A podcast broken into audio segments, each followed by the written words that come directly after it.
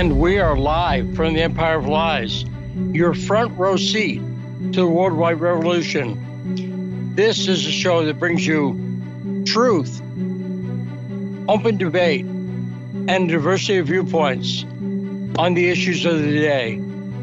I'm Lee Stranahan, and this is the backstory. How you doing, Rod? You doing well? I'm doing well, Lee. How about yourself? Doing great. You put together a great show today. First off, in the first hour, the great Mark Sleboda, straight out of Moscow. And we got a lot of stuff to talk to Mark about.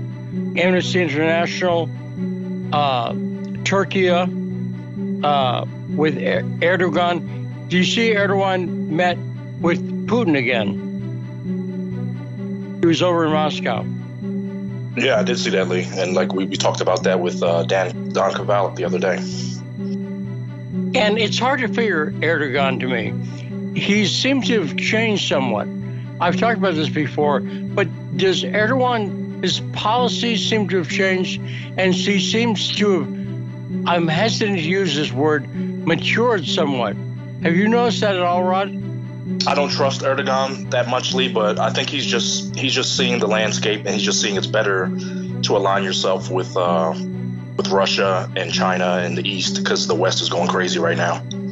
No, and that's true, and we'll be talking to Mark about it coming up this hour.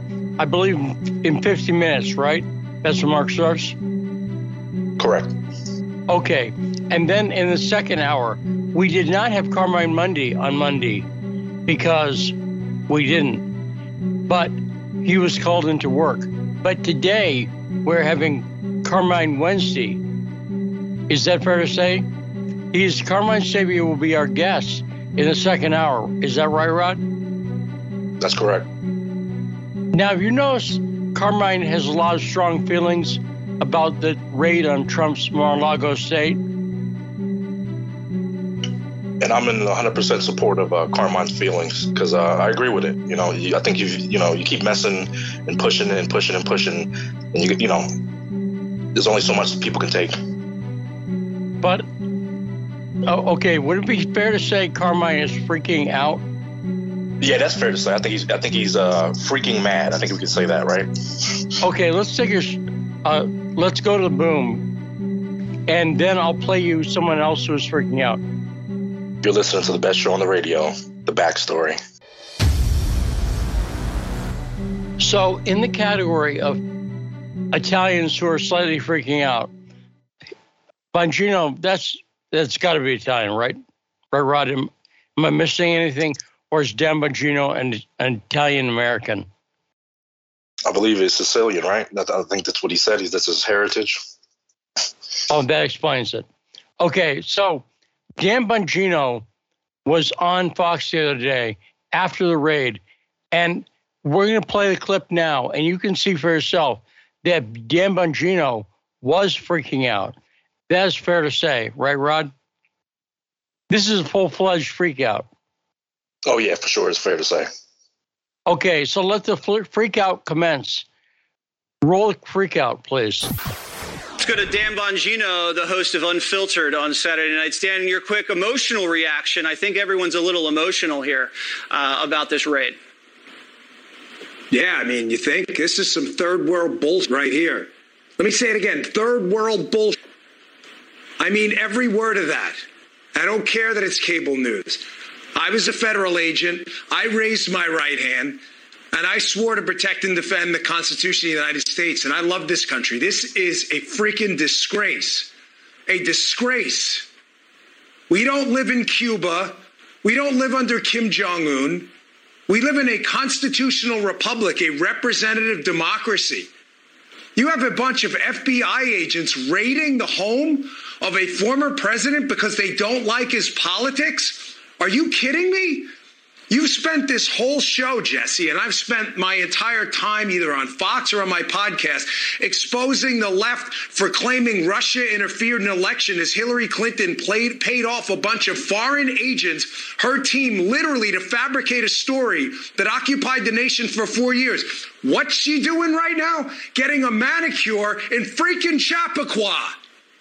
She's not doing squat. Nothing. Hunter Biden is having sex on tape while doing crack. While doing crack. And what is he doing? He's living in a Malibu mansion. And yet, the president, the former president, who, whether you agree with him or not on his claims about the election, whether you agree or not, we still live in a country where you are allowed to challenge an election. There's even a process, the ECA, the Electoral Count Act. You may not like it, but it's a process. How do I know it's a process? Because some people are trying to reform it. You may not like it, but now you send the FBI. Let me tell you something. I have been, I have paid due deference to the FBI for a long time, and a lot of listeners didn't like it because I work with some very good people over there who've since retired. The management of the FBI has now shredded any single shred sliver of credibility this agency had left.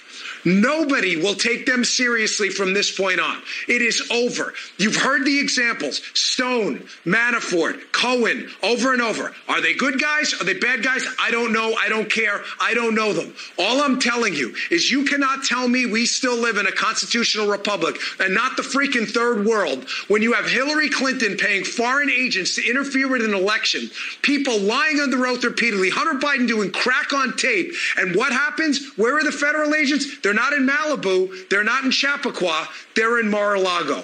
This is some third world garbage that happened tonight. And I'm telling you, the FBI management, here's a solution. Last thing. We have now got to win in 2022. You have no choice now, folks. Oh, we don't like the swampy Republicans. I don't like them either. Republicans may not be the solution to your problems, but Democrats are certainly the cause of all your problems right now. If there was ever a clarion call to, to remove your ass from the seat and go vote in 2022, this is. Now, there we go. There's Dan Bongino. What did you think of Dan Bongino's emotional reaction, Rod? Because I'm going to goof on him in a um, second. I think it was, you know, I think has validity to it. Obviously, you know, the FBI is just, you know, I would say he's a little bit too uh, gullible to even had any trust in the FBI since 2016. I mean, I think that was the end of any credibility they had. So, besides that, I think he had a little bit of validity. And he still has the thing. I don't like Dan Bongino, and I've said a variety of reasons why. But also, as a broadcaster, you know, as soon as you say things like, this is BS, and I stand by every word I just said, both the B and the S. What do you mean you stand by every word? You said a very short phrase. So you stand by every word of BS? What are you bragging about? You stand by all both words? And then he he comes in there and uh, he makes a statement that given too much, he admits that he's trusted the FBI. And he said, a lot of my audience called me out on that. And I got called out by Dan Bongino for calling him out on that a year ago. I said Dan Bongino, who wrote a couple of books, Dan Bongino's importance here cannot be underestimated. He wrote a book called Spygate and a sequel that essentially were, were, were the Republican Party line on the Russiagate hoax. Do you think that's fair to say, Rod? Oh yeah, for sure. Lee. He had a lot of missing in his book. Uh, one of the big things I know you've hit on, and a lot of other people have hit on too, is that he doesn't mention Bill Browder and Bill Browder's involvement. Well, he mentions Bill Browder to tell his story. He mentions him, and I'm convinced Bongino is working with Bill Browder in some way because of things he said. But what Browder did not mention at all in any way is Strobe Talbott, the head of Brookings Institute and Bill Clinton's former roommate at Oxford in 1969. And you've heard me talk about Strobe Talbott a lot. And Strobe Talbott became a major player in this. But here's what I don't like about him. Uh, Dan, that is. When, see, I didn't know anything about him. Then people on Twitter started saying, What do you think of Dan Bongino? And I said, I don't know anything about him. And so people who knew both of us started saying to Dan, you should really listen to Lee's work. Lee's doing a lot of good stuff on Strobe Talbott and the Ukrainian connection and so on. And what Dan did was he hadn't heard of me, and that's fine. He, he doesn't have to have heard of me. But rather than look into material about Strobe Talbott, he immediately just accused me. He did what Twitter's doing. He said, Oh, well, Lee works for Russia, so let's dismiss him. Hey, bonehead, I'm right because I work for Russia. Russian funded media has been your best. It's certainly been better than freaking Fox. What's been better, Rod, throughout Russiagate? Russian funded media, name a show, any Russian funded show on Sputnik or RT or Fox News taken as a whole. What's been better?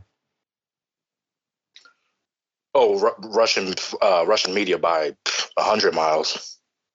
Okay, now sing the Russian national anthem. No, wait, wait, don't do that, Rod. It worked well for John Mark Dougan and Aiden Aslin. Remember when he had Aiden sing the Russian national anthem? It caused a major international incident. So, do you think I would get in trouble for making you learn the nas- Russian national anthem, Rod? Um, because I would do it so bad, uh, so bad and awful. Yeah, you probably would. You be characterized. You know, be criticized over that. You're saying you don't have as lo- lovely a singing voice as Aiden Aslin? No, not even close. I, I give him credit; he, he did a good job. But no, I would. Yeah, I he would, did uh, do. I'd butcher He it. did.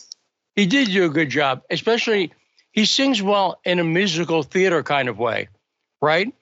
And that's why I picture him in a two-man show with Nina Jankowicz, the former minister of truth. Imagine Aiden and Nina, a two-man show where one of them's a woman. But I'm just saying, can you imagine them doing show tunes together? yeah, I could see something like that happen. So I don't think she'd work with him. But she, unless he told her, he has to approach her right. He has to say, you know, uh, Nina, I used to fight with Nazis, and then she'd say, okay, I'm down. That would that would attract her. Does that make sense, Rod? A hundred percent. I know you, it's a joke, but um, if he said, "Yeah, I was part of the Azov battalion," she would probably give him a date. Right. Exactly right. And, and ain't no date like an Azov date. Now let's take a short break, and when we come back, our friend and the great expert on all things Russian and Ukrainian, including the weather and the food, Mark Sleboda. Let's take a short break, and when we come back, we'll be joined by Mark on the backstory.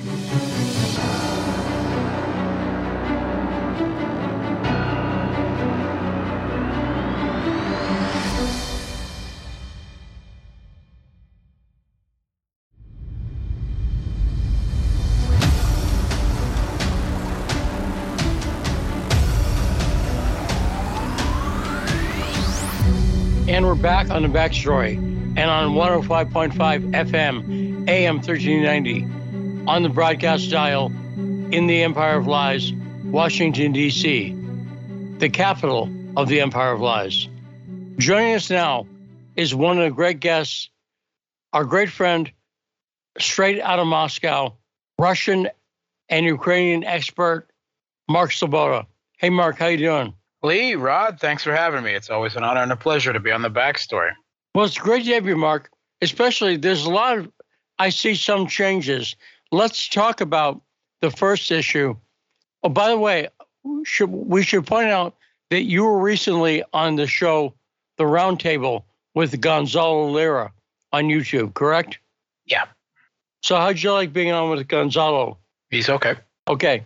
So, Mark, uh, what's going on with Amnesty International? Because Amnesty International has, for years, been one of the liberal establishment go to organizations when they want to accuse Russia of stuff, correct? But now Zelensky is attacking Amnesty International. And it seems to me Zelensky, by attacking this venerable institution, is actually creating problems long term for the West because they will have trouble using amnesty. He is hurting their credibility, or he's trying to. What's going on with Zelensky and amnesty? Mark? Okay, so I mean, Amnesty International venerable is a word. All right. Um, I would say they have a checkered past. They have a long history of, shall we say, fluffing fluffing up reports, uh, weaponizing, you know, human rights uh, against any of the West's adversaries of the moment, um, while certainly playing down uh, any of the U.S.'s or the U.K.'s own war crimes um, and um, other misdeeds in any of their, you know, wars of invasion, occupation, and regime changes over the last 30 years. Uh, but and and there are questions about why this latest report came out now. You know, um, uh, some people are saying that is is Washington or at least some forces, you know, some people within Washington getting ready to throw Zelensky personally under the bus or to provide an exit ramp for the U.S. That's speculation at this moment, right? We don't know. But they came out with a report uh, that is highly critical of the Kiev regime's, the US backed Kiev regime's uh, military practices uh, in the ongoing conflict. And it has to be said that during this report, they also uh, castigated Russia. Uh, and, in fact, at, at greater length than they did Kiev and and they said that whatever Kiev is doing, it's no justification for Russia's intervention in in Ukraine. Although they certainly don't go into whether the last eight years of the Kiev regime bombing its own people in the east is justification. That wasn't touched on in the report, but they said that the, the Kiev regime military forces, uh, something that we have all seen hundreds and hundreds of times uh, by Kiev regime forces uploading videos of themselves doing it to social media. So it's not like some groundbreaking news. It's groundbreaking that Amnesty recognized it. They have been using uh, residential buildings, schools, hospitals, theaters, whatever, as firing points and military bases and they said that this is not like some type of one-off thing it is a regular pattern of Kiev military practice. Yeah, I was going to say, I think what's more is Amnesty actually documented this very well. They didn't make just the accusation, but I think Amnesty. Go ahead, Mark. Yeah, I mean, not only that, but they they uh, also said that there is no evidence that the Kiev regime military forces tried to evacuate the civilians uh, from these areas, which is what really elevates it to a very serious war crime, right? Because under the Geneva Conventions and international humanitarian law, you have a responsibility to conduct your military forces away from such residential buildings, schools, hospitals. And if you cannot, then to get the people out. And if you do not, and you use them effectively as human shields, while blaming the other person for attacking your residential buildings and schools, uh, that's a war crime. Um, and they very they documented this in in some 22 out of 27 schools, I believe, that they visited. There was evidence of Kiev regime military occupation. Five out of five hospitals, and so on. So this is obviously a regular pattern. They documented it, and what was the response? Right? The the Western media barely reported it. That's why I don't think it will have any long term effects on on on the reputation of, of Amnesty. But um, you know, the the Kiev regime, Zelensky started calling going all crazy, unhinged, uh, declaring them to Amnesty International to be terrorists because they were uh, supporting a terrorist country and they shouldn't be talking about Ukraine at all. They should only be talking about Russia, not really understanding the way that this is, stuff is actually supposed to work. That everyone's not automatically supposed to take his side, that there is supposed to be some objective assessment of crimes of war that's completely foreign to him because it has not yet been done by the West, by the Western media in any way, shape, or form, which is kind of the big shocking thing about this. Now, evidently, the the uh, Ukrainian head of or the head of Amnesty International in Ukraine objected to this, and she resigned in protest. Even um, she said that um, that this should have been cleared with the Ukrainian Ministry of Defense first, which I guess is probably you know the the usual pattern, but for whatever reason, this pattern was broken. Now, that I don't think it means that we should automatically trust Amnesty International I trust my own eyes and the videos uploaded by Ukrainian troops for the last five months of this conflict and the eight years that it continued before, you know, that it started before this um, in Ukraine, you know, between Ukrainians themselves, the civil conflict there. Uh, but it, politically, it is extremely interesting.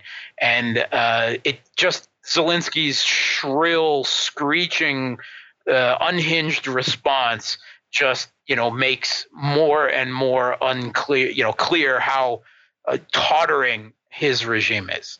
Well, you know, Mark, you mentioned that this could be. Some people see it as part of the off ramp for Zelensky. That maybe Zelensky is getting desperate as he gets near the exit door. Bluntly, what do you think is going on with that? Do you think we could be seeing the end of Zelensky rule in Ukraine? Mark? Oh, uh, I see it as an off ramp for the U.S., right? As a potential, you know, or at least a first, you know, tentatively laid step if they feel the need to exit from that. And similarly, we had a report on CBS coming out uh, from a Lithuanian organization, Blue Yellow, that has supplied the Kiev regime with military weapons uh, Western military weapons since 2014. And they came out and said that the Kiev regime, uh, well, the Western weapons supplied to the Kiev regime, only 30% of them reach the end destination. The rest are sucked up either through some combination of corruption, uh, resold, rediverted, uh, or are intercepted by, uh, presumably by, uh, you know, Russia before you know they reach uh, troops that can actually use them. And Mark, forgive me, you said that media report on how only 30% of weapons are reaching him is on Russian funded RT, correct? No, that's on CBS. That's CBS. Yeah, yeah. yeah. But they then retracted the story. They deleted their post from Twitter. They pulled the story off the internet because of the outcry that they reported this. And then they said, oh, well, that was actually in April, and it's gotten better since then and we'll update the report sometime in the future with this new information. Until then, we're just deleting it off the internet. So that was completely pulled under pressure. But I, I think it definitely sets a sudden pattern. In fact, uh, also, German media came out with a, a, a pretty sharp report on Zelensky's corruption and uh, you know the rather large sums of money, hundreds of millions that he has tucked away uh, in the West. Uh, so all of this coming out rather quickly. I don't think it means that Zelensky's days are necessarily numbered. I think they are at some point, although that could as well be internal rather than than say external right he's got enough domestic enemies oligarchs that he's been basically he had political problems with because they backed poroshenko over him um, and basically Zelensky, there's there's significant evidence that Zelensky's been taking out oligarchs that crossed his him and his oligarch out. So uh, there seems to be some fighting under the covers going on there. According to the Kiev regime, Zelensky has survived 12 assassination attempts since this whole thing began. And there is no word. I mean, I don't I don't know, but I have not heard any direct accusations that any of them were Russian. I don't think Russia even necessarily would want to do that. They want someone to sign a ceasefire deal on their terms. But look, the U.S. wanted Poroshenko a few years ago when when when when Zelensky was quote elected in these sham elections. They would have much preferred but there was a huge throw the bum out, throw the Maidan bum out, and get the guy in who says he's going to end the conflict in East Ukraine. Of course, he did the exact opposite once he got in there. But um, they have built Zelensky up so much over the past five months. This heroic, they, they're presenting him as some type of modern day Churchill cover Vogue cover boy president. Yeah, I mean, it's it's it's insane the way they've presented him. I mean, I remember just uh, you know, it wasn't so long ago that he was doing comedic sketches of him playing the piano with his penis. I mean, seriously. Um, yeah, so the whole thing has been rather surreal, but it's going to be hard for the West to get rid of him at this point because, as part of the info war, the propaganda, they have built him up into such a figure that it might, if they want to get rid of him, it would actually make a, a lot more sense to make a martyr out of him and then blame it on Russia. That might be actually uh, something that is considered at some point in the playbook. Now, let's talk about another situation that I see evolving Russia's relationship with Turkey and with Erdogan seems to be evolving. Is that fair to say, Mark? It's always evolving, um, depending on in one direction or the other, the, depending on where Erdogan sees the current political and economic winds blowing as as he sees it.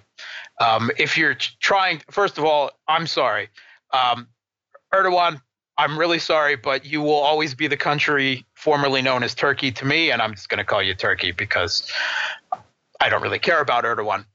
Um, but um, if you're trying to say that that Turkey is suddenly, you know, becoming oh a great ally of Russia, no, that's not. um, I mean, but, but Turkey and be... Russia have yeah, they're both taking advantage of each other. They're both taking advantage of each other for the opportunity. All right, Turkey and Erdogan, you know, Turkey and Russia, say Erdogan and Putin, have long been in a very complicated geopolitical dance where they have been literally at war with each other in several locations, but agreed to manage their geopolitical differences and to keep it separate from their economic relationships because it might that might be too damaging, right? So they kind of limit the scale of it. And while Erdogan is still sending uh, selling Bayraktar combat drones to the regime in Kiev. He's also signing new energy deals and doing photo ops with Putin. Um, I think that he certainly sees that the you know the the winds uh, the military winds in Ukraine are strongly blowing in Russia's direction, and and right now he's leaning a little bit more uh, towards the Russian side, and and certainly in this latest summit where he signed several economic deals with Russia, I'm sure against heated U.S. wishes, and was doing photo ops. Uh, evidently, that's something that Washington has forbidden countries that are its supposed allies to do. Not that it stopped them, but it ordered countries, Arab League countries and Turkey, don't you dare do photo ops. I mean, don't trade with Russia. And if you do trade with Russia, don't you dare do photo ops with Putin. So what do they all do? Go up and line up for photos, shaking his hand. Uh, you know, surprisingly, people countries don't like being told what to do like quite like that. And let's let's let's talk about the the the, so, so the situation you brought up in Syria, that's a very interesting one because, as you say, Putin's on Assad's side in Syria, and uh, Erdogan's on the side of Al Qaeda in Syria. He's There's opposed a third by player in Syria. There's a third player in Syria. That's the U.S. and and the Kurds. It's a three-way right. Mexican standoff, and still, after it's it's settled almost into a frozen conflict. He considers them a terrorist group, and the U.S. has backed them, sort of. But when it came down to no, shooting completely. war, it has backed them completely. I mean, other than, I mean, of course, they haven't sacrificed American lives, but in terms of armaments and and um, you know, um, uh, you know the human tripwire of the presence of American troops in East Syria, um, then they certainly have. Yeah. And what what I'm talking about was a few years ago when the Turks invaded Syria and started fighting the Kurds openly. The U.S. didn't get involved in that. Is that correct, Mark? No, they didn't. Yeah, no, that would have cost American lives, and they're they're not they were not willing to go to war, which with what is at least on paper a NATO ally who has such an important geopolitical position. They just backed off and let Erdogan cleanse, say, 30 kilometer stretch of northern Syria of uh, of Kurds. They, they, yes, the U.S. threw them under the bus. In that recent deal with Finland and Sweden to join NATO, what do we learn about the U.S. and the Kurds? or what did the Kurds learn about them? Yeah, in the in the recent deal, right? Part of Turkey's objections that they used publicly was that Finland and Sweden had given po- political asylum to Kurds that that Turkey considered to be terrorists, and uh, some of those Kurds, some of those Kurds have gone on to become not just uh, citizens of Sweden, but but politicians, elected politicians as well.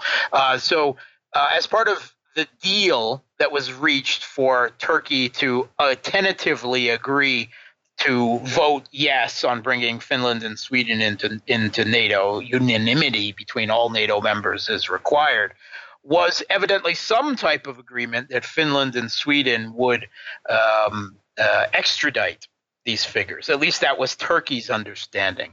I never believed that was going to happen. I mean, they're not going to give up people they've given political asylum to, much less their you know those that have become actual citizens of their countries.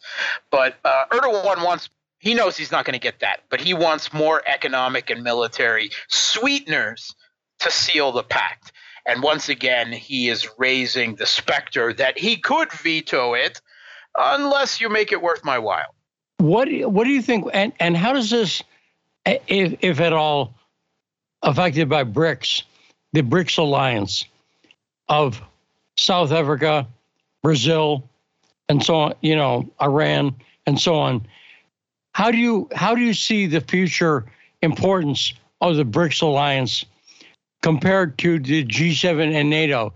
Do you see BRICS becoming a kind of alternative in the world to the G7 and NATO? No, no, not not directly to that. First of all, BRICS is is really an economic and political grouping, not a military grouping at all. So there's there's no real relation to NATO as a military alliance there. Um, and in terms of the G7, uh, the G7 is a is a political talking shop, right? It's it's mostly produces rhetoric and and that's all. The BRICS is becoming something quite different. It is becoming the kernel of a nascent alternative global economic system outside of US control. And the way that the West has weaponized their control of the global financial and economic system in their uh, existential economic war of sanctions on Russia has frightened a lot of countries because if they can do it to Russia, then they can also do it to China or you know they've long done it to Iran and you know to lesser degrees but they see the degree to which it can go now. And countries are saying well you know some of these things like you know, say the World Bank, uh, the um, SWIFT financial transaction system, the global um, uh, rating agencies like Fitch and Moody's. Maybe we need some alternatives to those outside of Western control. And with the, the BRICS New Development Bank um, and several other measures they're making along these lines between themselves, I think what we have there is – the beginnings, right, of a new alternative uh, globe, maybe a parallel, an alter globalization, if you will. And one of the things they're seriously discussing right now is a BRICS currency, kind of a um, a basket of BRICS currencies grouped together, which you could see as an alternative to the IMF's special drawing rights. Right now, you you mentioned before what's going on with. Uh, forgive me, I lost my train of thought for a second.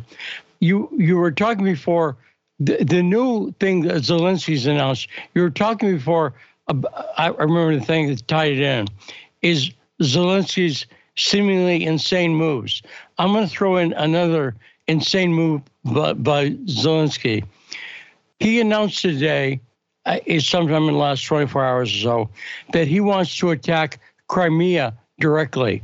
He said he will not rest until Crimea is back as part of Ukraine.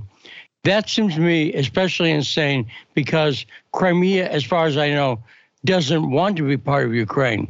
He would get his fiercest fighting from the people of Crimea. But have you heard about this? What's going on with this, Mark?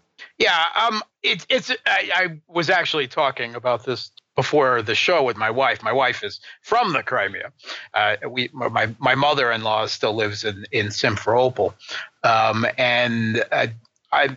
I've become very, very familiar with Crimea over the last 20 years, and I, I, can tell you, in in many ways, the people of Crimea are more patriotically pro-Russian than a lot of the people in Moscow, which is actually the most liberal city in the country, as, as surprising as that may be. It's like 20%, but it, you know, it's still more than than anywhere else. Um, and I mean, conceivably, right, if we had a redo of the Crimean War and the entirety of NATO engaged in a conventional war with Russia that somehow didn't go nuclear, and over a number of years they managed to push Russia, uh, you know, with Kiev on their side, the Kiev regime, you know, this is like a fantasy scenario. Um, uh, they would still have to basically commit genocide on 90 some percent of the Crimean population because they would not accept rule by Kiev again. They won't. Um, when I first met my wife, um, it was at a, a club in Boston and I heard her voice, um, and I, I, said, "Oh, um, you know, um, you're from Eastern Europe somewhere," and she says, "Yes, uh, I'm from Crimea," and I said, "Oh, you're Ukrainian," and she slapped me across the face, and that was my introduction to the complicated ethno-political politics of Crimea and Ukraine. Yeah, no, no. Forgive me for losing my train of thought before, but I often think about the show in terms of segues, and my segue was here's something else insane Zelensky's doing. Because when I heard this on the news today, this struck me as possibly his wackiest move yet. I think I would think that if I was Zelensky, the last thing I want, would want to do is bring up Crimea because is Zelensky going to get anybody saying Crimea should be back with Ukraine aside from maybe his wife? Yeah, no, every, every, everyone, I mean, maybe not too many people in Ukraine take that seriously. They know it's propaganda and rhetoric. But I think you'd be surprised how many ignorant people in the West take that as, as you know, the, the, the God's literal truth. I'm sure that no one in the halls of the White House, you know, or the CIA or the Pentagon believes that. But, you know, the, the propaganda bubble that the Western, uh, you know, audience, the U.S., sorry, the American people and others listen and become their audience, they have no idea of, of uh, you know, the popular sentiment in Crimea because the Western media has, you know, prevented them from knowing it. So is it Zelensky being unhinged? Maybe. But this is also the type of rhetoric that has come out of the, the regime in Kiev, not only, you know, since this uh, intervention began in February, but for, you know, the last eight years. And I, I think you only have to assume that it's some type of maximalist, we're going to win this thing to try to keep up faltering morale, you know, to keep the conscripts fighting. But I mean, there have been uh, uh, Kiev regime uh, militants who have been taken prisoner of war in the Donbass, and according to what they believe, what they are being told in the tightly controlled information propaganda space. They they seriously thought that Ukraine was invading Russia at this point, right? They they thought the Russian forces were beaten back well into Russia, and that uh, uh, the, Kiev had uh, taken Rostov in Russia and was moving on Moscow. I mean, that's how insane how what a divergent fantasy reality of propaganda that he has created. And I guess at this point, eh, they kind of have to continue it because the whole thing might come crashing down. Now, and you can see we're using as a show cue Zelensky insane thing. There's so many to choose from. Now, talk about what's going on in the Kherson region. Kherson, Ukraine is making some noises that they're going to launch since March, basically, a, a big counteroffensive in Kherson. But it seems in the past few days that that is falling apart and that there's not going to be a Kherson counteroffensive, much more than we're seeing now. Mark, what do you think about that? Okay, so I mean, there have been, according to reports uh, in Ukrainian media as well as as the Russian, although it's much more restrained and more in Telegram channels and stuff for the for the Ukrainian side, that um, the uh, Zelensky has been pushing for a big counteroffensive in the south, in Kherson, uh, for for for months now, and that the West wants it because they want to show that all of this tens of billions of dollars of their taxpayers' money on uh, weapons and economic aid is is has some result, has some return on investment, that they can win something. Um, the problem here is that this is a really horrible place for them to, to try to make a counteroffensive. First of all, they have no, I mean, they don't have any amount of armor left. They're they're outgunned in artillery at least fifteen to one. Um, they would have to be charging across terrain that is mostly empty steppe. Right, it's flat. It's there, there's no real shelter to seek against an opponent that has a 15 to 1 artillery advantage and has at least over that theater complete if not air superiority then at, in a very conservative complete air dominance right? Um, with, without being capable of combined arms maneuver because they don't have enough tanks, they don't have enough, uh, they don't have any air power, they don't they don't have uh, enough artillery. It would just be basically conscripts with guns shoved in their arms, thrown across the steppe into a hail of artillery, right? A, a mass suicide. And the Ukrainian, uh, their equivalent of the Joint Chiefs, Zaluzhny, the the, the, the chief general uh, of staff of the Ukrainian military, evidently he's been very strongly arguing against this, saying we need to defend. We, uh, a, a counteroffensive for political reasons is militarily stupid, um, and it is. But that doesn't mean that they haven't done a lot of politically motivated, stupid military things so far. Right now, they seem to be going back and forth on whether it's actually going to happen. The latest last week it was, oh, it's still going to happen later in August. And then last Friday, one of the Kiev regime, uh, Zelensky's presidential advisors and uh, ideologues, uh, Mikhail Podolyak, uh, put out that, oh, all of this stuff about the Kherson offensive, it was all just part of the info war and propaganda to cleverly trick Russia into diverting forces. And we never actually intended to do it. So I mean, if that's the way they're trying to cop out of it. I mean, the truth is that even before the offensive began, some say it actually began three weeks ago, and it's just gone that badly. That's why you don't hear anything about it. Uh, but the troops that they have tried to gather, again, they don't have enough gear to really do an offensive. There's no, they're not capable of combined arms maneuver. But what they have and the troops concentrations have been being nailed by Russian uh, standoff strikes with cruise missiles, air strikes, long range artillery strikes, and have just been cut to ribbons where they were trying to gather for a counteroffensive. Instead, what they're talking now, they're talking actually about a Russian counteroffensive in that area towards Nikolaev, right? And if so, they've only created that situation themselves because Russia was building up forces there in preparation for a supposed Ukrainian counteroffensive that never happened and shouldn't happen and can't happen. And instead, now they're saying, oh, well, what do we do with all this stuff here? Well, I guess we got to put it to some use down here.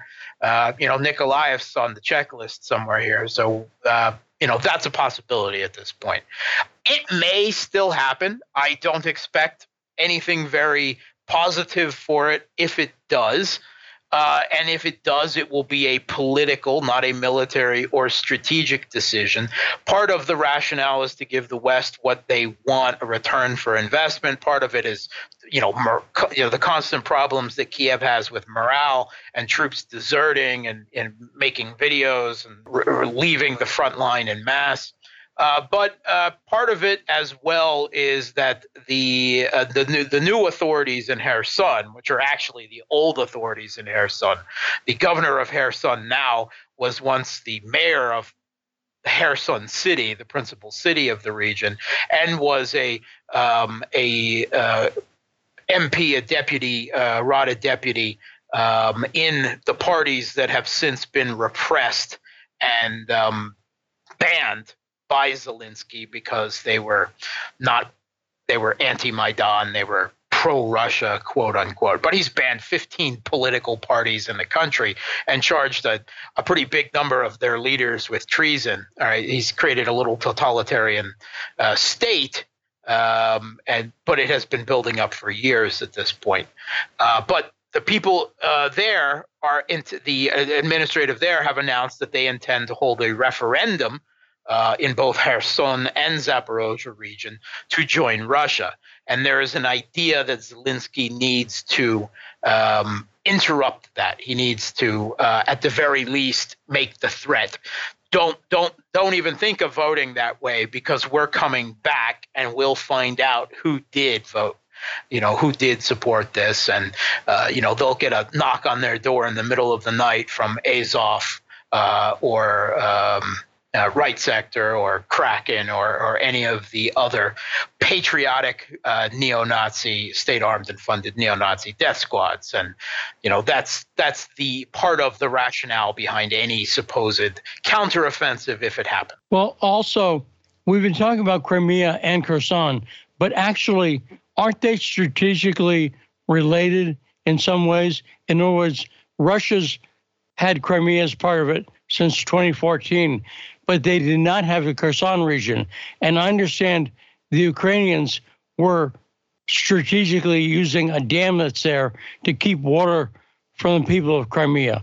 So, what's the relationship between the Kherson region and Crimea, Mark? Sure. I mean, Kherson is a region directly north of Crimea, the, U- the South Ukrainian region. And I mean, if you take a look back at voting records over the last, uh, you know, two decades, you see that Kherson votes very solidly for the very pro-Russian politicians. Uh, you know, first the Party of Regions, then then the um, uh, opposition platform when that was lustrated, right, and then that was banned. Uh, but um, that region there, uh, it did provide a water supply by canal uh, to Crimea. You know, all since the Soviet era. Um, and it wasn't that they used a dam, they literally built a dam to cut off water to the Crimea. Uh, to punish them, to collectively punish the people of Crimea there for choosing wrong, right?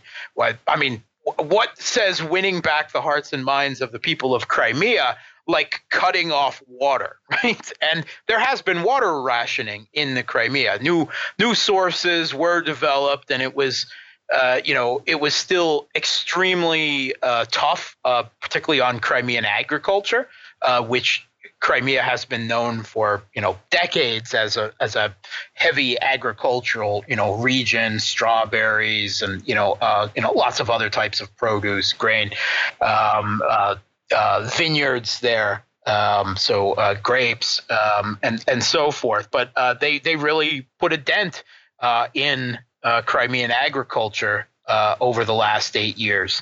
And the, one of the very first things that uh, Russian forces did when they uh, liberated Kherson uh, from the, the uh, Kiev regime's forces was to blow up that dam. So, yes, I do not think at this point it would make much sense to hand Kherson back to a regime that, that says that that they're going to storm Crimea. And related to that, Ukraine recently charged Russia with stealing Ukrainian food, right? They said, and it's the food in Kherson region, which Russia is in charge of. Ukraine has accused Russia of stealing food from a territory that they control. It's on my list of insane things. But, Mark, what's going on with that?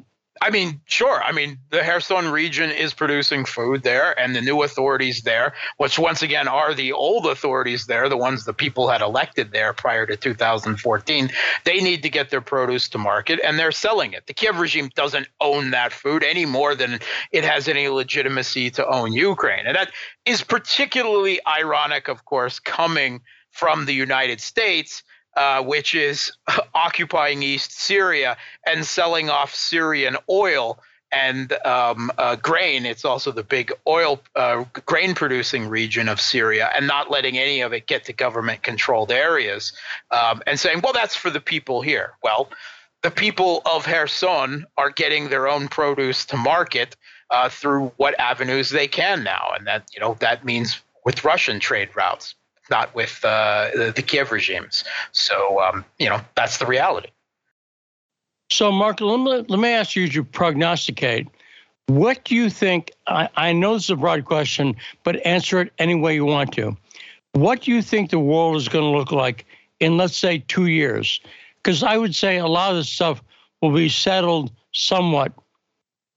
You know what I'm saying? Not settled completely, but mostly, and we'll have an idea of the way. What do you think the world is going to look like in two years? as opposed to the way it looks a year ago. Mark? The the war the world or the war? The world.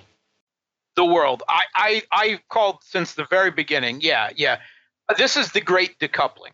This is the beginning, first of all, of the separation of Russia from the West permanently.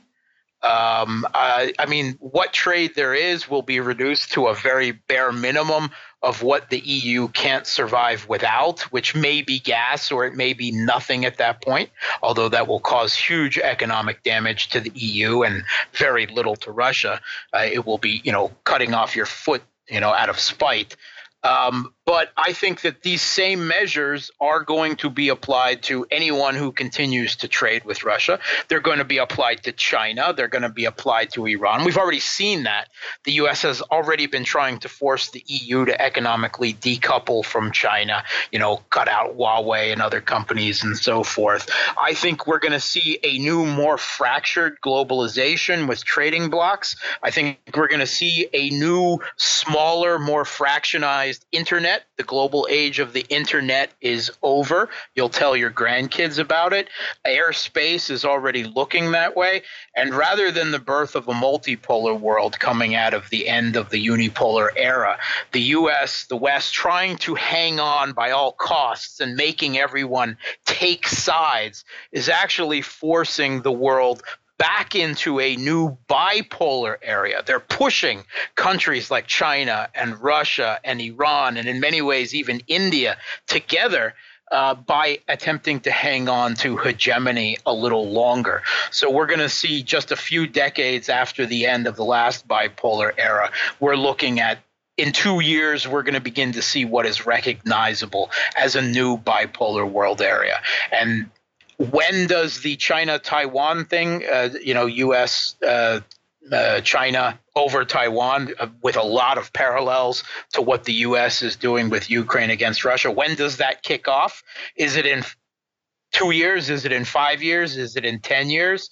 Right? The U.S. views it as inevitable it, somewhere in the next 15 years. Right? Um, and when it does, that is just what has happened in Russia with Ukraine will just be a prelude to that great concert. And we talked about Turkey, or as you call it, Turkey, before. And I see Turkey is increasingly deciding that they're going to throw in the Russian side of the New World Order. Do you see that, Mark? Real, real quickly. No, I do not see that. I mean, I see uh, uh, Turkey continue trying to play both sides of off of each other as long as they can. Eventually, Erdogan will not be able to do that, and one way or another, he will be gone. I think we're out of time now, Mark. But I agree, and I think what could happen is NATO could throw Turkey out. But great conversation by the knowledgeable Mark Sleboda, straight out of Moscow. Let's take a short break, and when we come back. We'll talk about the worldwide revolutions and who predicted them decades ago. I'm Lee Stranahan, and this is The Backstory.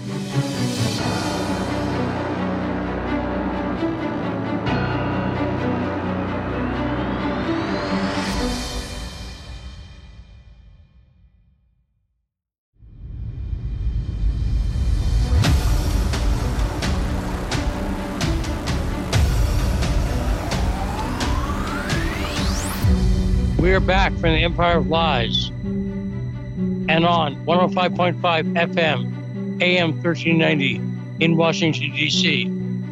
We're the show that brings you the truth behind the headlines. I'm Lee Stranahan, and this is The Backstory. Great segment, as usual, with Mark Sleboda. What do you think, Rod? Did you learn something? Yeah, and uh, Lee, you know, you're really sticking with this uh, Turkey thing. You know, I, I, I, know it was announced, but I've, uh, you know, when I hear uh, other outlets, they still call it Turkey. Yeah, I, I heard a discussion about that. Turkey officially wants you to call it Turkiya. They've said that. So if you don't, what are they going to do? They're not going to invade your house. But I'm trying to get used to it because I think it's inevitable that we'll all be calling it Turkiya eventually. Because it's they're they're not saying oh never mind. Skip it. Call it Turkey if you want to. Turkiya is saying they want to be called Turkiya so does it make sense Rod? No no, no I, I agree with you on that. I'm just saying uh, you know for like maybe a couple days I saw other outlets doing it but then they just reverted back to Turkey. So maybe you're ahead of the game. Yes. So what it is is I'm following the rules that they set and they set them. So a lot of people aren't doing it, but I heard a discussion about that today, actually, on one of the shows I listened to. And they were saying, yes, Turkey has said this is their new name. And that name is, in a sense, a way to de westernize themselves. Does that make sense, Rod? Yeah, that makes sense. That makes sense. It's it's it's a less Western version of their name. So coming up at the bottom of this hour is our great friend and Monday co host, Carmine Sabia. We didn't have Carmine Monday, so we're having Carmine Wednesday today. And that's coming up on the backstory. Now, Rod, you know, we've been talking about the worldwide revolutions and the crazy state of the world today that we see all over the world. We talked about in Ukraine with Mark Sleboda, but we see our own examples of that. Did you see Donald Trump spent his afternoon pleading the fifth in New York? Yeah, Letitia James is, uh, you know, she started her whole campaign of going after Trump. It's on video; anybody could see it. I think uh, Eric Trump retweeted it again today. So yeah, that's that's been her whole career to get Donald Trump, and uh, that's one of six investigations on Donald Trump. Right, that and the raid in Mar-a-Lago and so on, and and we know so many things with, with the weather, with with shootings, with all kinds of things that seem crazy lately, and we've talked about that a lot. The world seems out of kilter, but Rod, did you know that a well-known man predicted this series of events happening decades ago? A well-known actor, an American icon of course, I'm talking about John Wayne. What? Now, John Wayne, I pulled a clip. This is a, a fairly famous clip. You may have heard before. This is John Wayne appearing at a student dinner for ROTC cadets. And I'll be honest, John Wayne's had a couple of drinks. Is you've heard the clip, right, Rod? You, is it fair to say John Wayne has had a couple of drinks in this clip? Uh, that's conservative. That'd be conservative. Say uh, a couple, a uh, couple drinks. Yeah. Right. You're you're you're implying that he he's had all the drinks. That's what you're implying, right, Rod? As yeah, as many as he could handle. Yeah. Yes. So you'll hear it. Marion Morrison. Did you know that's John Wayne's real name, Marion Morrison? Did you know that, Rod? Yeah, I used to watch uh, the show. I don't know if you ever watched it. Uh, I think it was on Discovery, uh, Cash Cab. And I think that was one of the questions. So yeah, I do remember that. So yeah, Marion Morrison, this clip from him, from John Wayne, I think sums up the state of the world, if not in all the details, in the general sense. So let's play the John Wayne clip.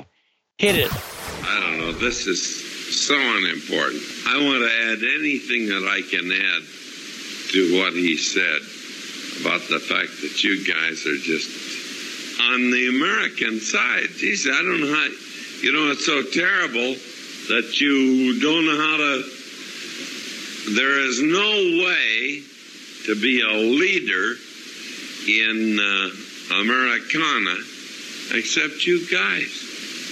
You got to control it. We haven't. We haven't any chance. You uh, naturally things happen like uh, at the uh, Columbia University and at the other mother colleges. No, it really it's. Uh, when I went to school, I went to school at the University of Southern California. Let me explain something to you. When I went there, I went there when there was a fella in control of the college. I mean, I mean, he was the the boss man there. If anybody had walked into his uh, office and torn down the picture and did excrement in his uh, uh, uh, in his uh, waste paper baskets or had written lewd words on his uh, the pictures of his family we as members of the college would have kicked the goddamn hell out of this organization. I can't understand how how it can happen in the United States of America that this can happen, and there aren't enough guys of your age to go up. I don't give a if you go to the school or not. You can't stand to have this happen. Oh Christ! I'm not. I'm not. I'm not trying to talk for for clapping. I'm trying to talk for you guys. You better start thinking. It's it's getting to be ridiculous. If you guys don't start thinking as men, we're going to have a lousy country. So there was Marion Morrison decades ago pointing out it's ridiculous. And I guess he had to censor it because he said ridiculous. Right, Rod? Yeah, yeah, we had to censor that, Lee. Yes, because he, he was taking the Lord's name in vain and can't have that. John Wayne taking the Lord's name in vain, John Wayne might win. That's a fear. So, John Wayne expre- expressing bafflement at the state of the world. Do you think that sums up emotionally what's going on today, Rod? Yeah, I would I would say that, Lee, and um, I would say we do have a, uh, a lack of leadership. Of uh, you know, I'm, a man, you're a man, Lee, and I would say definitely among men we do have a lack of leadership. Well, we let these people, you know, forget just on the political side, but just on a uh, cultural side, lead us into just uh, nothingness. You know, and we have no we have no leaders. Honestly, I mean, who can you look for to lead? Uh, who can say he was a clear leader of uh, in America? It's very very and which few. pronoun do they have? So, so if you could go back in a time machine and tell John Wayne that the current debates in 2022 are about the pronouns that people use and about drag queen story hour, you know, if you told John Wayne that, I think literally his head would have exploded. Do you agree, Rod? I think he would ask me if I was drunk. Uh, and just to let you know, uh, we got Millie on the line. Millie? Correct, Millie from Texas, yes. Okay, 202 521 1320. Let's go to Millie in Texas. Hey, Millie, haven't talked to you in a little bit. How you doing? Good. I think John Wayne sounds like me every time I go to a wedding now.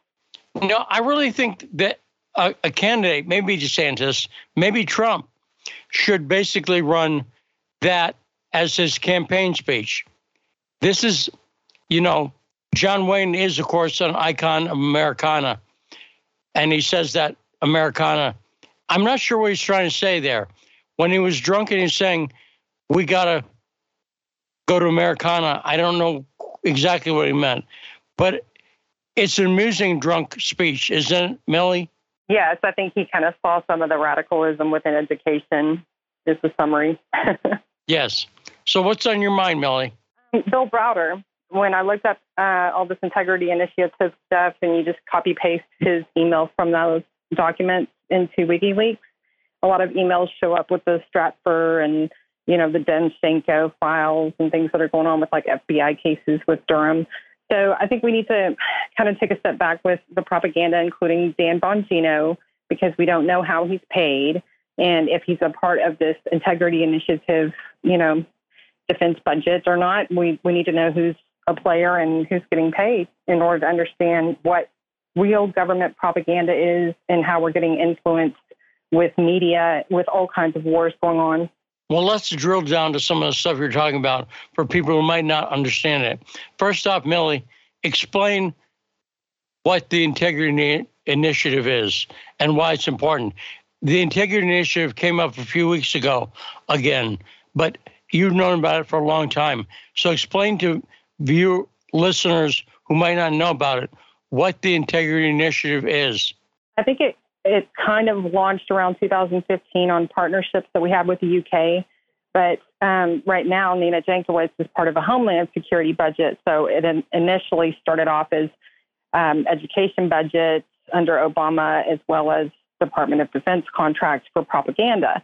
But it turned against us, basically. You know, we were supposed to protect our information, our media, our news, and now we've got, you know, these foreign entities that like Browder that operate the Treasury Department. He's weaponized the media. So he's got a lot in his favor right now. Um, I bet he's making a lot of money. Yes. And a few years ago, uh, great reporting by Kit Klarenberg exposed stuff from the Integrity Initiative, including a list of who was on in their organization. And it listed Nina Jankowicz as being part of the UK cluster, along with Bill Browder of the Integrity Initiative. Is that right, Millie? Yes, and I think that's why American, you know, congressmen and senators that were wanting to know about Nina, they were like, "How is she getting paid?" Well, she had been paid under a UK budget. It wasn't something that was necessarily a U.S. operation until recently with the Homeland Security. So, let me point out that one of the guys who reports a lot of this stuff, I don't trust, and but that's to it's not nuanced enough to sum up my feelings about him. I'm talking about Chuck Grassley, the senator from Iowa. You, Millie, just let me ask you first. Do you trust Chuck Grassley, Millie? Well, you have to be more specific, but I would say that along the lines of James Comey, he's been the most thorough with letters. That doesn't mean that he's prosecuted the same interests that the public wants, you know, to know as far as the money laundering, the Treasury, and and a lot of business activities that are influencing today's problems. That's a good summary. So, Chuck Grassley, the reason I don't just write him off is because he is the person about this guy, Brian Talbot, for instance. He is the person exposing the FBI person who not only killed the Hunter Biden story, but vouched for the Steele dossier, right? Chuck Grassley is pointing that guy out. But Chuck Grassley is as anti Russian, pro Ukrainian as any state senator, short, short of Lindsey Graham. Would you say that's fair, Melanie? I think it's fair to say that senators signed into this Magnitsky agreement and they've been locked into it since then. That was, you know, Browder and his initial stuff with Biden administration too. So as long as they signed in on a lot of the Magnitsky stuff, they're tied and obligated to these sanctions wars that are being picked and plucked through that. Well, that's a that's a good point, and anyone can look it up. I think it is still on YouTube. The video of Bill Browder testifying in front of the Senate. Chuck Grassley is sitting there with Dianne Feinstein, and I'll use the word wrapped. He he looks like he wants to kiss Bill Browder. Have you seen Chuck Grassley during Browder's testimony to the Senate? He looks enraptured with, with Bill Browder. Have you seen it, Millie? Yes, it's even as bad as the Helsinki Commission when they interview him as well. They're, they're the same way. And, and so you see why I say any guy who likes Bill Browder that much, and really, he's really listening, and he's almost he's got his hand in his Knuckles. He's he's sitting there listening like Browder singing or something. Chuck Grassley clearly admires Bill Browder. And Bill Browder is such an obvious liar that anyone who's fooled by his story, I just don't buy it. Because I don't think Bill Browder's story is that good. Melly, do you agree that Bill Browder is not just a liar, but he's an obvious liar? I don't understand how anyone believes it. Yeah, there's a lot of depositions under oath that prove that he's a liar, but we're going to have to take this more to state opinion because Browder has too much influence with these, you know, operators for too long. So each state can kind of look at it and say, are we being censored? Is this under the integrity initiative? You know, are our rights being violated with the contracts, which Facebook has a contract with them? They are allowed to provide data to the integrity initiative, but they're not allowed to spy on Americans. So. and let's point out that that's the same company, Facebook, or Meta, as they're known now, that actively censored private messages. I was talking to a friend of mine online, and I had a picture from the Hunter Biden laptop, and she said she said she hadn't seen it yet. So I sent it to her privately, and she did not get a copy of the picture that I sent her, which means that Facebook was monitoring the mail and censoring it. Did you experience any private censorship, Millie, during the Hunter Biden laptop thing, or hear about any other private censorship? Yes, I mean, between Twitter and Facebook, they're obviously in some sort of cohorts with these operations to provide data or to censor through their program. And especially through educational budgets, if it's going to be a college student paid through US aid on this project, they may be on Twitter doing the same thing. Great call, Millie. And on the line now, Owl Killer. That's what I was trying to say. 202 521 1320. Owl Killer, what indeed is on your mind? Are you feeling John Wayne? I can't say it. Hey, let me tell you something. Uh, when you were playing that clip earlier, um, that's when I initially called in. I wanted to call in yesterday when you had Jason here, but it was going right to uh, voicemail. So when you were playing the clip of Dan Bongino, Dan Bongino knows about Bill Browder. What it is is he is signed his the guy who negotiates his deal is Rush Limbaugh's brother. There's a few of them. Mark Levin, it was Rush Limbaugh when he was alive. Sean Hannity. Do you mean David Limbaugh? Yes. And okay, that, you know when people talk about conservative, so basically Dan Bongino was given Rush Limbaugh's spot. See, he's got. I think he's on like him and the, that um the guy the guy who appeared uh, Buck Sexton. They basically share Rush Limbaugh's uh, time slots uh, in different markets. So those two were given his, uh, and you know, Buck Sexton, of course, is CIA. You know, once you're a CIA agent, you're a CIA agent for life, as far as I'm concerned. Now, I, I when you're talking about Grassley, um, you know, I, I think this is the reality of the situation. I told you that they were going, that Donald Trump was going to be indicted. I could see the writing on the wall. I saw it months ago, and you said the same thing. But I, the reality of what is going on is it's all basically you see what they the way they baited Russia to respond to Ukraine is the way they're baiting Taiwan, uh, China to respond to the Taiwan situation. The Trump raid, they want the they want the conservative movement to respond, and it's very important that it does not get violent because I think that is what they really want. Uh, it's the same type of tactics. It's a it's a it's an it's an overly aggressive. It's like you. It's almost like a baseball bat across the head, and it's like, wait, am I supposed to just stay like this? And for the time being, yes. And I, I really hope the Amer- that the people in the American conservative movement understand that that you cannot respond physically to that because I think they want they won January 6th, but on like a, they almost want a conservative Antifa to respond to the the Trump situation. And the re- reality of the situation is the the new world. It's the new world order. It's the globalist. It's the World Economic Forum, and they have to go. I really think movement should be made. We need everybody in the FBI full pensions, retired, and go away for life. And it's the same thing in Congress, in the House and the Senate.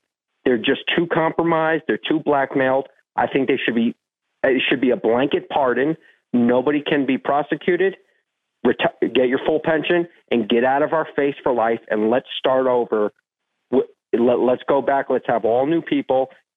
And that is the only way we get out of this without a physical confrontation because it's the, the blackmail, it's, it's decades, if not a century old. And that's why somebody like a Grassley or a Lindsey Graham, do you honestly think they believe what they're saying?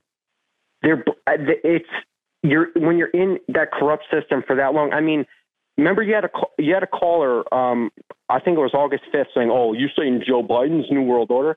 Go read his op-ed in the New York Times, and I think it was late '80s, early '90s. How I learned to love the New World Order. I mean, it's once you're in that system for so long, they have to go, and the only way we can do it peacefully is retire them, take your pensions, but get out of our face for the rest. Like, let us start over.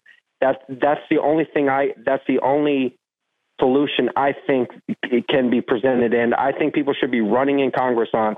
I'm going to get in. I'm going to do my time, and that's it. That that should be the conservative idea that we're running on. We're going to get rid of these because it the FBI.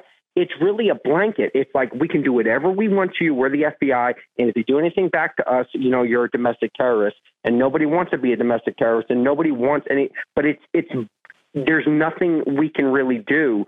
It, it's it's just straight up uh, Gestapo tactics. There's nothing you can do when you know you go like a Peter Navarro going to the airport and you know the guy gets taken in. Like these tactics, they want a confrontation and we cannot give it to them. I really pray Americans are smart enough. And Alka, let me point out, at a time when the FBI is not just credibly accused, but is clearly they were clearly hiding stuff on the Biden laptop. And I'm not calling it the Hunter Biden laptop because too many people get confused. That story is not about Hunter Biden. That story is about Joe Biden's corruption. Hunter Biden's laptop has evidence of Joe Biden receiving payments for Hunter Biden's corruption. Do you agree with that, Al Killer? Yes. The, the crazy the crazy thing about it is that it's going to be a few people. It's going to be Hunter Biden. It's going to be Joe Biden. We we are in a confrontation with a nuclear arm. We, you know, we're we all we the only thing is that we just don't have a, like acknowledged American troops involved in the war because of a few people's corrupt dealings. We're at we're we have we're at a you know we're we're basically going to go head to head with a country who's our natural ally, a Christian country that has the values that we, you know, that we actually said that we that that's the val- values that we're supposedly we're supposed to have, and they they're our natural ally on everything. From you know go, going back to our civil war, people don't even know it. Russia and the United States should be the power allies together, and it's to the stars if we ever align. And it's it's these corrupt, degenerate control freaks. The old the old world order. It's the it's the House of Windsor. It's it's the it's the City of London that prevent us from ever lining up with them. And unfortunately, Killer, I got to go because we got Ingrid on, and I want to make sure I get the call. But great phone call as usual. Killer of Owls. Now 202 521 1320. Let's go to Ingrid in DC. Ingrid, thanks for waiting. What is on your mind? The corruption and suppression of the press. Uh, I don't know whether you've already discussed it, but there was a list of at least 72 uh, journalists, politicians that Ukraine made that were de- who were declared information terrorists. And I don't know if you've had um, Scott Ritter's on the list, and he's taken a very, very forward position on this. He's written to um, his senators, one of whom is Schumer, and demanded, you know, why is the U.S. giving money to a regime that is targeting uh, American citizens with what amounts to a hit list because people who've been on this list, journalists in Ukraine, have actually been killed. But following that, there's another journalist. I don't know if you recall Graham Phillips, you may be. Of course, yeah. The British, the British video blogger. Yeah, you may not love him because he gave a very uh, uh, stiff interview to Aiden Aslin, but he has been actually sanctioned by his own government, by the UK, and they've he has no way to get money now.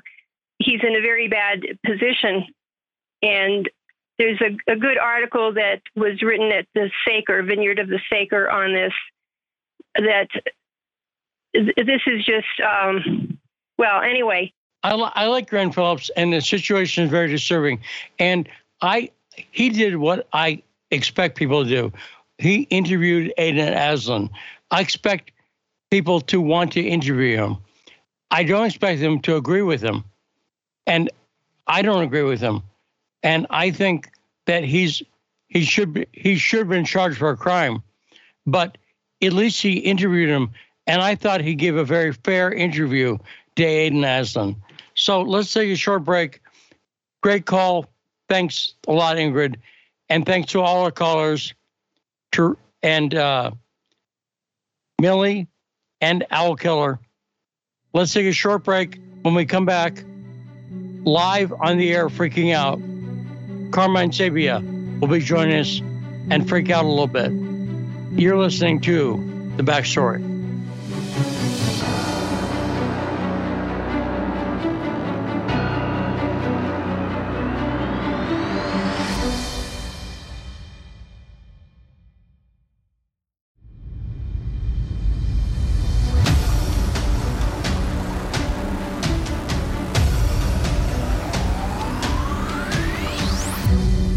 Back on the back backstory. I am Lee Stranahan, and we're on the radio in the Empire of Lies capital, Washington, D.C., on 105.5 FM, AM 1390. Joining us now, our regular Monday co guest host and the great writer and analyst, Carmine Sabia. Hey, Carmine, how you doing? I'm fantastic. How are you? Good. So, are you so freaked out a little? Carmine, be honest. Am I freaked out? I'm furious. I'm not freaked out. I'm furious. Okay. Are, are you nervous at all? Just furious or worried? No, just furious. Okay. So unleash your fear, Carmine. What are you furious about? I'm going to guess the death of Olivia Newton John. That's what's freaking you out. I'm right? not happy about that. I mean, I'm not happy about that. Look, man, look, if you can do this for classified documents, if you can raid the home of the former president of the United States because he had classified documents that, by the way, he can declassify with a word of his mouth, okay? Documents that he can declassify on a whim. If that's what the raid was about, then holy crap, we've crossed the threshold into the insane. But Carmine, you know, know in fact that that's not what the raid was about.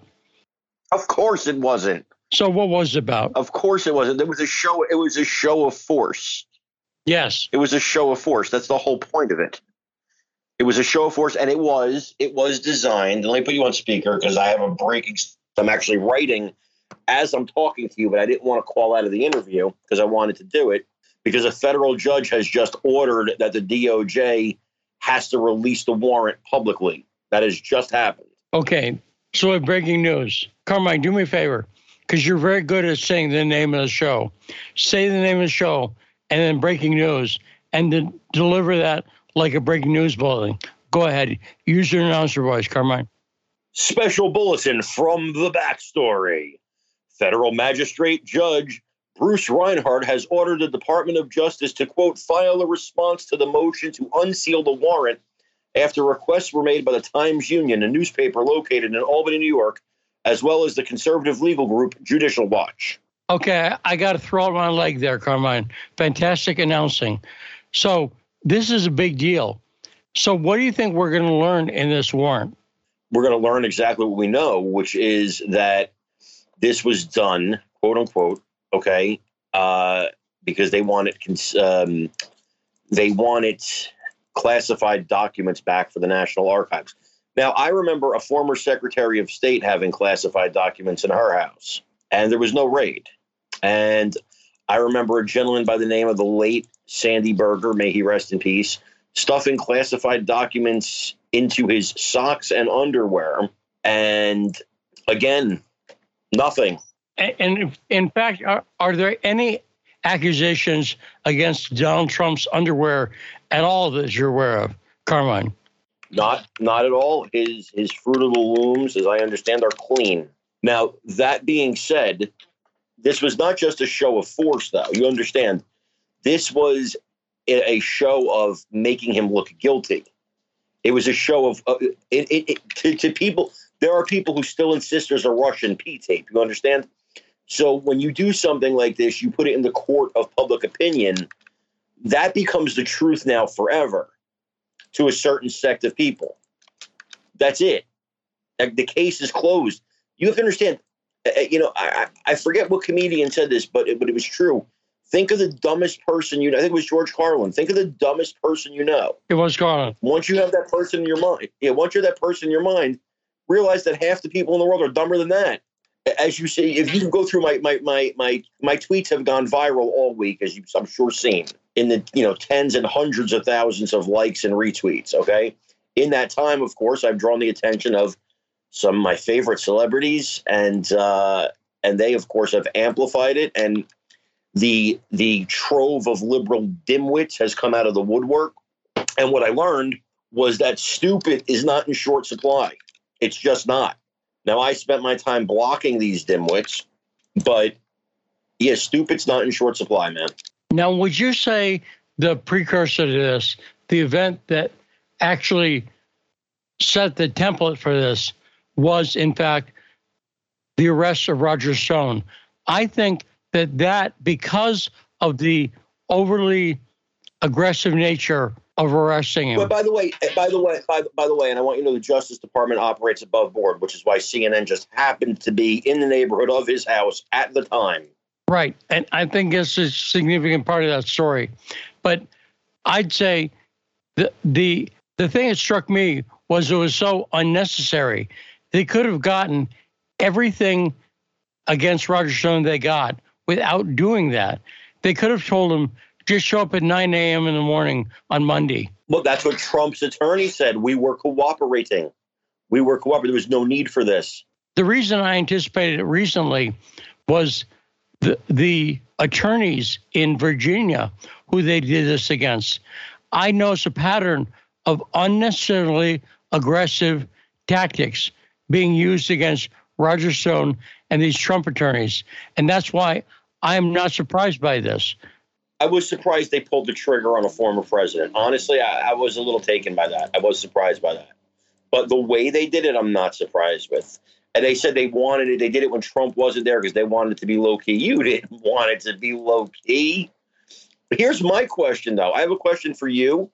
I have a question. Maybe you're smarter than I, and you can figure this out. Maybe you understand. No, that's not the question, right? You're you're not asking me. The question, am I smarter than you? Go, go ahead. Smart, smart move, Carmine. but maybe you could tell me, maybe Rod could tell me, maybe somebody here could tell me how the Secret Service let him in. Well, because the Secret Service is clearly part of this operation. I've been saying lately the operation is the FBI, the CIA, and the Secret Service because the Secret Service is not loyal to the president. The Secret Service I think is loyal to the deep state. Does that make sense, Carmine? But Trump tends to have Secret Service agents around him that are loyal to him. I mean, he's handpicked these guys in a lot of cases. I agree with you as a whole. The agency, absolutely, they're all they're all Gestapo for the deep state. They talk about the Soviet Union, the Soviet Union, but we got our own KGB right here. What are you talking about? Which is a whole nother story because, of course, I'm getting um, the the evidence that I'm showing from mainstream media articles this week about Nazis being in Ukraine that have been being, being written for over a decade. Uh, oh, you're Putin's puppet. Oh, these lies, these lies. I'm showing you stories. And these stories have been around for decades. And for instance, I always point out the 1986 Village Voice story, To Catch a Nazi. If you type in in any search engine to catch a Nazi, 1986 Village Voice, you'll find the story from the late 80s when the Soviet Union still existed. And Ukrainian Nazis and the CIA's involvement with them is a well known story. But what are you saying, Carmine? Uh, about the, the Nazis? Yeah. Well, I mean, it's just denialism from people people with the Ukrainian flag in their Twitter profiles, complete denialism of what is reality. And what I explain to people is this is not even a debatable thing. This a year ago, nobody would have debated you on this. A year ago. Hell, eight months ago, nobody would have debated you on this.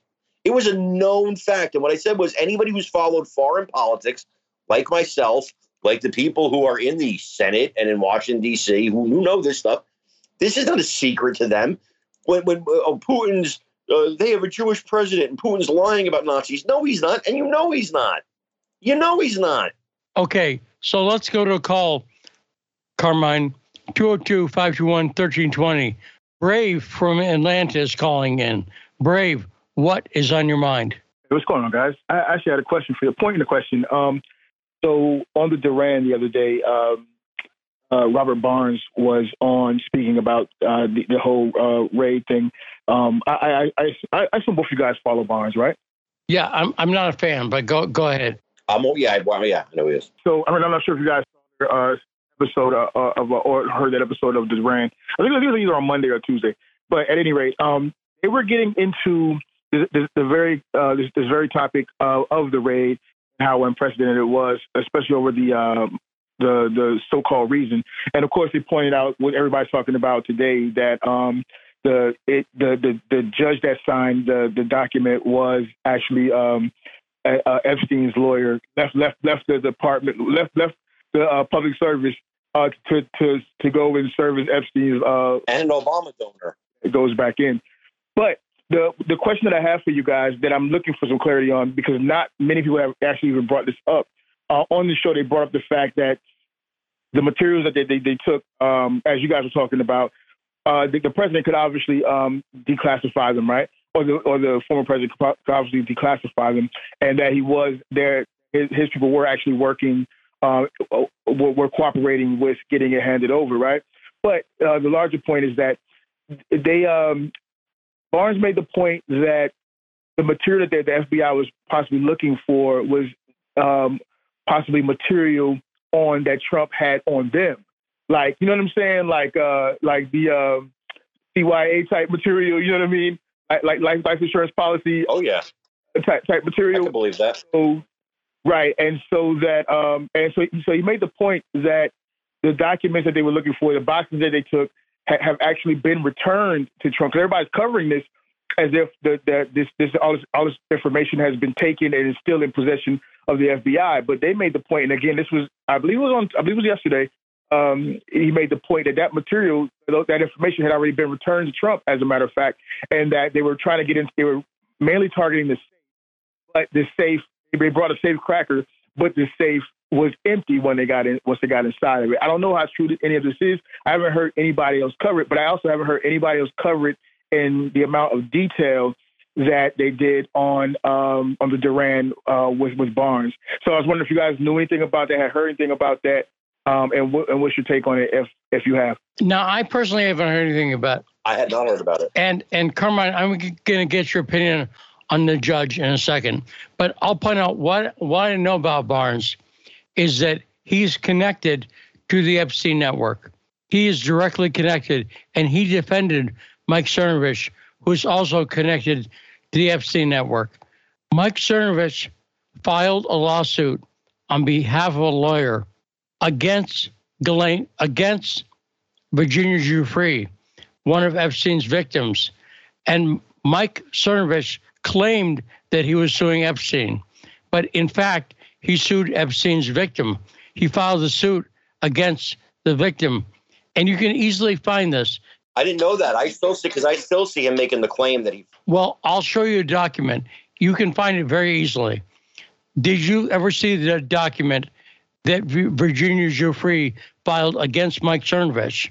No. Okay, it's it's a filed document, so it's out there in the public record. She filed against Mike Cernovich, saying that he was acting as an agent of of Dershowitz, and showed a picture of Cernovich and Dershowitz together. Did you know that, Carmine? Did not know. No. So so it's very clear. In fact, if you want to look for it real quickly, you can go to populous.us, my website, and I have a story up there about Cernovich video goes viral. If you click on that story and you click on the document that I have linked in there, I have the document linked and you can read it yourself. But when you see the document, Rod, you've seen it, right? There's no question whatsoever about this. uh, it's 100% clear that Cernovich sued Virginia Giuffre. Am I right, Rod? Yeah, 100%. There's no doubt about it. It's a, it's on the court documents. You can't uh, fake that. Yeah, you, you, and you'll see it, Carmine. There's no doubt about it whatsoever. But Barnes defended Cernovich. And the reason, by the way, that Cernovich says that is by saying that he sued Epstein. He becomes the acknowledged expert on the story for people on the right. Even Breitbart News, where my friend Andrew Breitbart started, and it was a great insult. Even Breitbart News said that Mike Cernovich was doing something Andrew Breitbart would have been proud of. It makes me want to smack the face of somebody over Breitbart News. Andrew Breitbart would not have liked Mike Cernovich. And I don't just say that as someone who doesn't like Mike Cernovich, but someone who likes the truth. That is a lie. Mike Cernovich did not sue Jeff Epstein. Look into it, and you'll see it. And the fact that he's promoted that way as the expert. Did you hear Cernovich ever? Have you seen the video?